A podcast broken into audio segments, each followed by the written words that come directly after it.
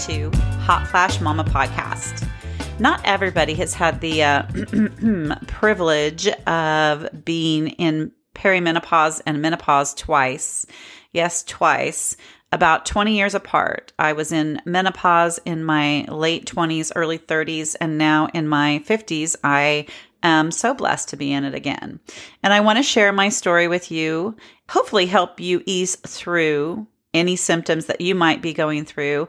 I love to use the natural approach. I am a certified nutritional consultant and I studied to be a naturopath. And I'm hoping to help you guys use maybe what worked for me, give you some peace during this journey, and hopefully we'll do some laughing too. This is part two of a four part series. Last week, on part one, we talked about hot flashes, night sweats, vaginal dryness. And then this week, we are going to be talking about reduced libido, insomnia, mood changes, when, and how long. If you missed last week's episode, don't forget to go check it out. As always, my episodes, I design them to be short and sweet to the point. I will always try to post links in the description so that if you're wanting to try the same thing that worked for me or any of the things that I talk about, it's incredibly convenient. Just click on the link that is in the description. Please know this is never intended to replace what your doctor has for you. So always seek your doctor's opinion or advice before starting any healthcare program. Question number one What is the average age women start experiencing perimenopausal symptoms? Women can start having symptoms as early as their 30s, early 30s, even, depending on circumstances. But the average naturally occurring depletion of hormones where women start going through menopause in the as far as the average for the last 20 30 years has been around 45 to 55 we are seeing that that age is starting to creep up. And that has a lot to do with the environmental changes, the hormones in our foods. It can change with diet, with uh, exercise, the things that we put into our body and on our body. We also see a lot of increased medically induced or surgical menopause, which means you've had a partial or a full hysterectomy at an earlier age those women can experience perimenopausal symptoms as early as when the surgery happens. There's also the medically induced through hormones or medications, which is what I experienced when I went through it because of birth control. And that was in my late 20s and early 30s. It completely caught me off guard since I was so young and I had no idea what was happening. That is one of the reasons why I'm doing this podcast. Some women have had it because they are taking chemotherapy or they've had radiation. And those are all reasons that we can have perimenopausal symptoms and we can be in early menopause. That leads us into question number two How long can it last? The actual time length for most women that go through a natural perimenopause and menopause can last anywhere between 7 and 14 years. Again, diet and exercise, the environment, whether it is surgical, medical, or natural can all have an impact on that timeline. So that is just a basic rule of thumb. Uh, some people have zero symptoms at all. They don't even know that they've been through it. And that can happen to about 25% of the people that go through menopause. If you're interested in really digging in and learning more information on that, the book, What Your Doctor May Not Tell You About Menopause, Dr. John Lee. He actually has several books about menopause, premenopause, perimenopause.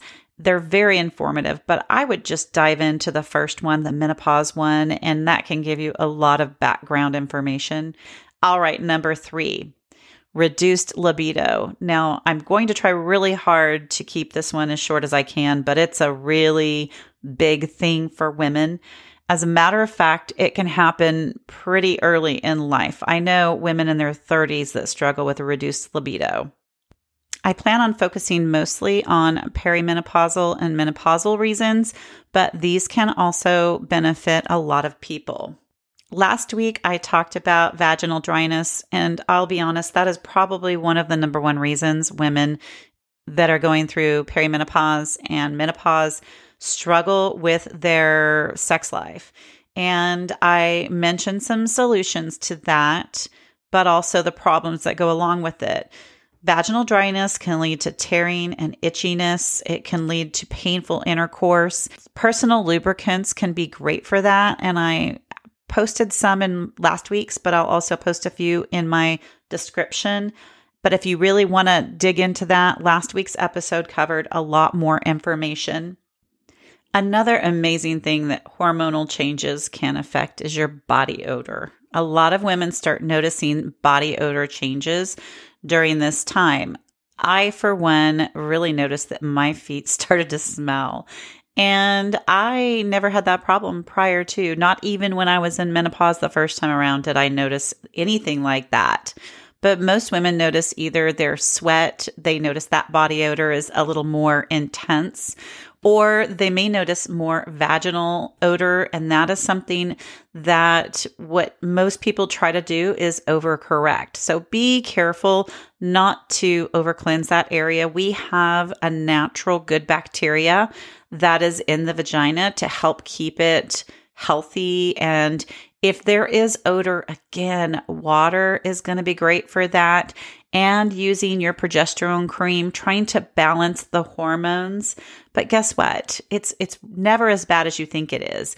And if it is that bad, you probably have some type of a something going on down there. So you might want to check with your your doctor because you could have some vaginosis or some type of a bacteria that is not good. And that could be causing it. So make sure you're cautious. I again mentioned progesterone cream because progesterone is the hormone that is a precursor to other hormones, not just estrogen, but also testosterone. And testosterone is huge contribution to our sex drive and our libido. Keeping that in mind, when you start using a progesterone cream, you may notice that you have a little bit better sex drive. I also want to touch on our mental outlook because I feel like the aging process, I know at least for me, and I'm referring to this second time around, it has been kind of an eye opener. At first, I wanted to fight it. At first, I wanted to deny that I was getting older.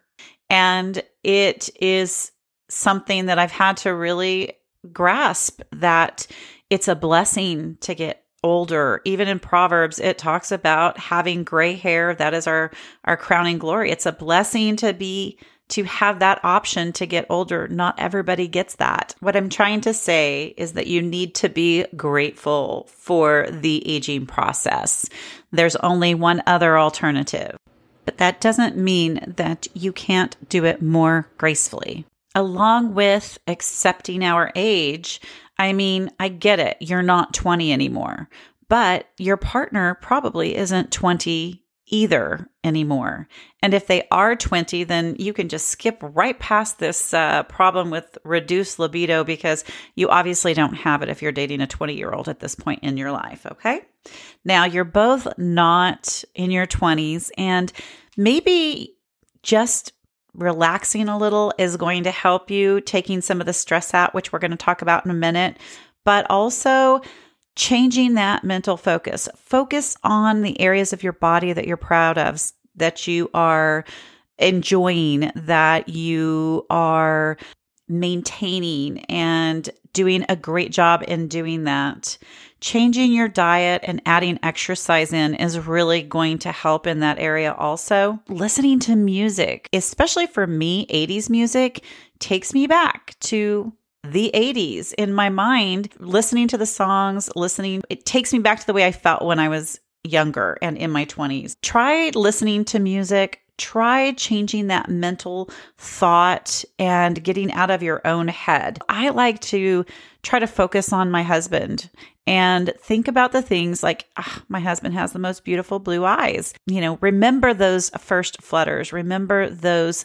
thoughts that you had before you got married, maybe, or when things were really exciting and new. Kind of cultivate it in your brain.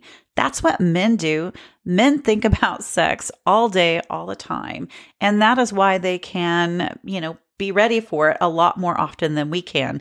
It's because they focus a lot on it. Now, I'm not telling you to let it rule your life, but I am saying that if you don't start enjoying it now or keep enjoying it now, then you will regret it when you are unable to enjoy it at all. Life is way too short to not enjoy everything that God has given us to enjoy. And guess what? This is one of the first things He blessed. So I like to really focus on sexy thinking a little. If that doesn't work, try drinking a little wine. Just take that edge off, but not too much because that actually has a numbing effect and you really don't want to go that route either. I feel like I could do an entire show on how to uh, keep your libido going as you're cruising through perimenopause and menopause.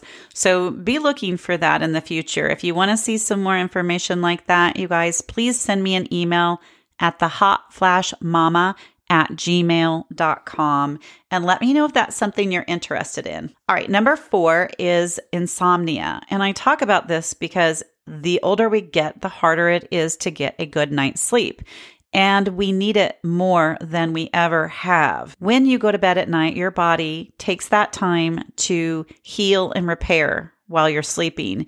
And that is essential, especially the older we get, because we have a lot more healing and repairing that we need to do. Make sure you're doing everything in your power to get a really good night's sleep.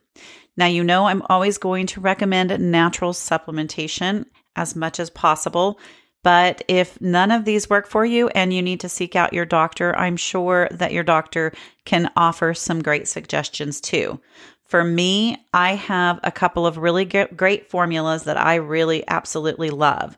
One is called Happy Sleeper. There's only one downfall to this Happy Sleeper. It smells really bad. It has valerian root in it. And that is a great muscle relaxer, but it also smells really bad. So I advise you when you want to take your capsules, I pour mine into the lid and then I just throw it in my mouth and drink some water with it, get it down that way. But it is such a great formula and it relaxes the entire body, not just the mind. Melatonin by itself will relax the mind and it puts your it signals your body to shut down and go to sleep. But the ingredients that are in the happy sleeper can allow your entire body to participate in rest. And I always wake up feeling great. You need to plan the opportunity to sleep at least seven hours because it will not, it can cause you to be groggy if you're going for a lesser time frame. Another one that is a great option not to be taken at the same time, of course, as the happy sleeper. It's called Restful Night.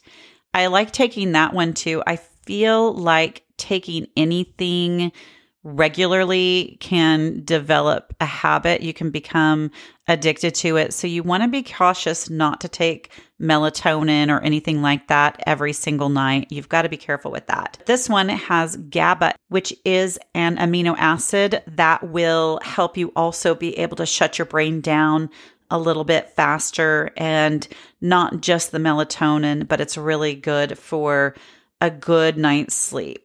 Now, sometimes we wake up at like two or three o'clock in the morning and we just can't go back to sleep. We don't have a problem going to sleep, but we have a problem staying asleep. That can be caused by your adrenal glands. Stress can burn out your adrenal glands.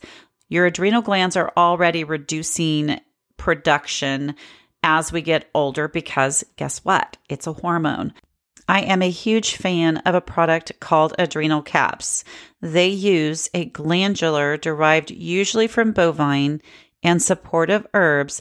According to studies, your body can mimic the DNA structure of that healthy glandular along with the supportive herbs you can rebuild your adrenal glands to help them function better.